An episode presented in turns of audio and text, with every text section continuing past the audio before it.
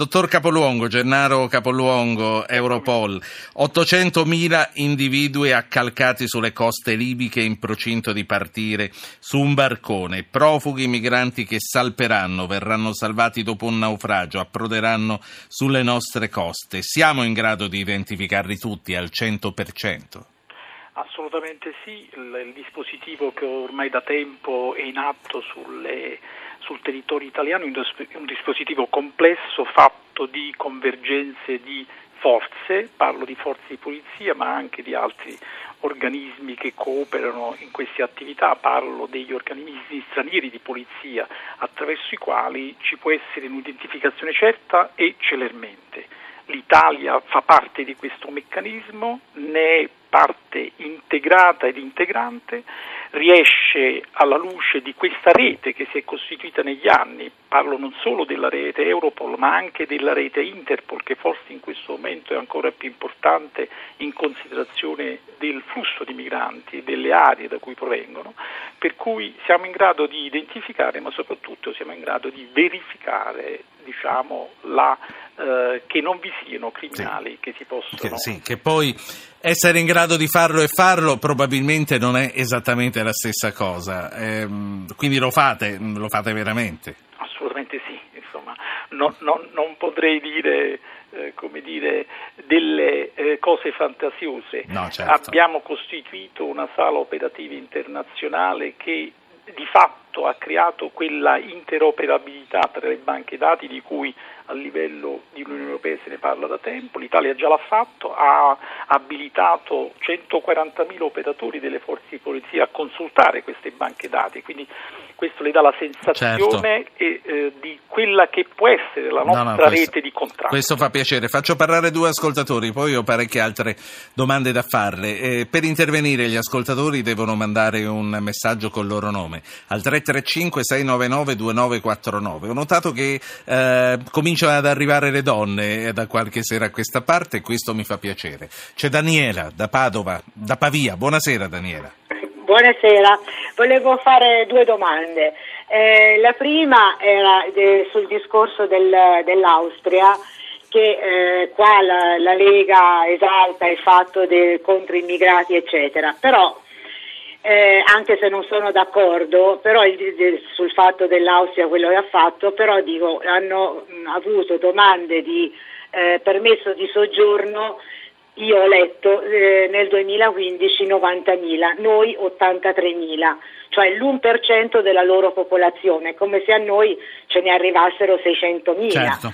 Cioè questo sarebbero già dei dati che secondo me dovrebbero essere detti. L'altra eh, questione, io siccome collaboro un po' qui dove abito a dare una mano a insegnare l'italiano a a dei rifugiati, eh, io non riesco a capire perché ci vogliano anche 18 mesi perché per loro ci, ci sia una risposta, ci puoi stare o non ci puoi stare. Grazie, grazie Daniela, le domande sono grazie. chiare. Prima faccio parlare Mario da Pordenone. Mario, buonasera. Sì, buonasera a lei. Eh, guardi, io ho appena superato il Brennero quindi... Sì, in che direzione? Tornando in Italia o andando in Austria? No, no, no, sto andando in Germania, guarda. Sì. Volevo dire, a me sembra che il Brennero sia di una tranquillità, gli austriaci di una tranquillità, dargli la croce addosso perché tutto questo movimento di, di, polizia io non l'ho mai visto, non, cioè non so se, anche questi, queste cose che dicono siamo in procinto di costruire Comunque in ogni caso non ho chiamato per questo. Sì, no, anche per perché dire... se non lo vede lei non è detto che non lo stiano facendo. Abbiamo filmati, abbiamo servizi giornalistici, insomma la barriera, che è un muro metaforico, ma perché è una barriera eh, autostradale che si potrà chiudere all'occorrenza, ma il fatto è che lo stanno facendo. La seconda cosa. Sì, la seconda cosa è che, eh, come l'altro ascoltatore, io dico eh, la pena, mh, eh, il cuore spezzato, ma in realtà chi gliel'ha ordinato ai migranti e dove hanno trovato i soldi per, per eh, eh affrontare questa traversata?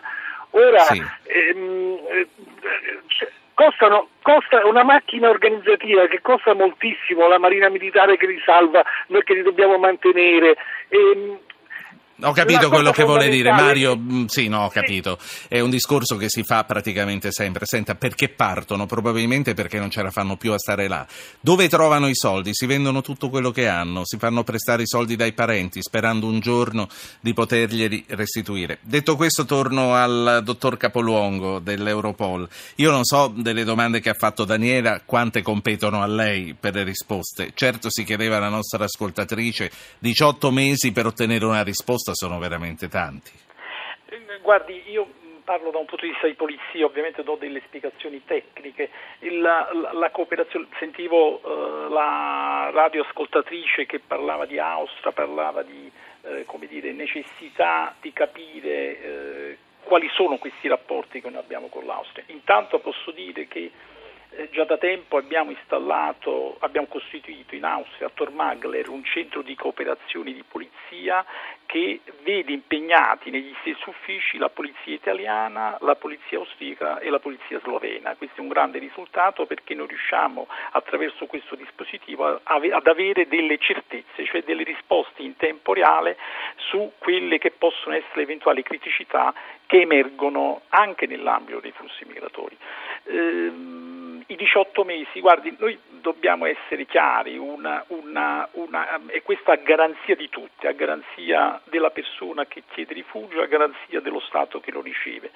La, protezione internazionale è stabilita da norme internazionali, da convenzioni, Vanno, eh, va rispettata la disciplina, i regolamenti che prevedono delle fasi che tendono appunto a verificare la reale esistenza di un pericolo nei confronti di queste persone. Del resto io le devo dire che ad esempio per statuto Interpol noi non potremmo avere una cooperazione con un paese su fatti che siano anche discriminatori o lesivi della protezione di un cittadino. Dottor Capoluongo, dalla vostra centrale operativa voi siete in contatto H24 con tutto il mondo.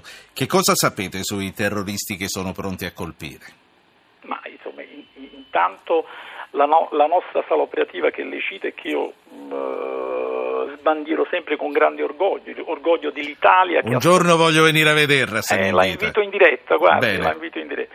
E, orgoglio, dicevo, dell'Italia del Dipartimento della Pubblica Sicurezza rappresenta oggi una piattaforma di eccellenza che eh, le forze di polizia italiane si sono date, una piattaforma che riesce a ehm, concentrare le proprie attività di cooperazione con gli altri uffici di polizia europei e dicevo internazionali e che riesce nel giro di pochi minuti a verificare quell'informazione che arriva, a verificare se vi sono delle criticità, a verificare se vi sono delle parti che devono essere assolutamente E allora la domanda che le avranno fatto tante volte, se qui non siamo stati colpiti fino a ora, è solo questione di fortuna. Questione di fortuna assolutamente, voglio dire, è un rischio controllato, come più volte è stato detto, è chiaro che il rischio zero non esiste, ma noi riteniamo che, io parlo di rischio controllato, che con i nostri dispositivi di sicurezza e con l'attività che quotidianamente le forze di polizia fanno, c'è una grande, una grande attenzione al fenomeno, c'è una grande attenzione a quelle che potrebbero essere delle- degli allarmi che eh, vanno verificati immediatamente. Secondo lei, poi probabilmente non so se riterrà opportuno rispondermi, ma comunque glielo voglio chiedere. Lasciare liberi i due cittadini pakistani che sono stati fermati una decina di giorni fa a Bari fu un errore, glielo chiedo perché anche i terroristi belgi erano stati prima arrestati e poi rilasciati.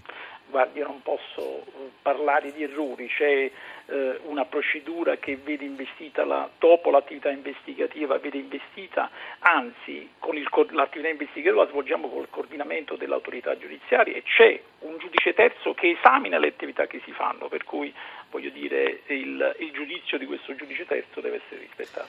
Mi dica l'ultima cosa, giusto per introdurre anche l'argomento che verrà. Bambini che scompaiono, eh, attraversano gli hotspot, immagino che vengano identificati prima di scomparire. Sono tantissimi, fra un attimo li quantifichiamo con la prossima ospite. Chi li cerca davvero, dottor Capoluongo? Eh, eh, guardi, intanto vorrei precisare, lei parla di bambini, il fenomeno in verità investe, una, Gli fascia, sì. una fascia di età che fa fino ai 18 anni eh, non compiuti. Io le devo dire intanto che la fascia diciamo, di persone che arrivano in Italia, il, parliamo del 75% di questa fascia, sono ragazzi dai 16 ai 18 anni quindi parlare di bambini già forse è, una, è fuorviante, certo. fuorviante. Sono adulti per quanto riguarda il loro modo è di essere e la loro società. L'identificazione c'è, l'identificazione ci sono delle procedure che noi adottiamo, queste procedure tendono ad assistere il minore eh, attraverso una collocazione anche presso dei centri specializzati e è chiaro che poi alcuni di questi minori possono generalmente raggiungere i propri familiari, le, i propri eh, parenti in altre zone d'Italia o dell'Europa.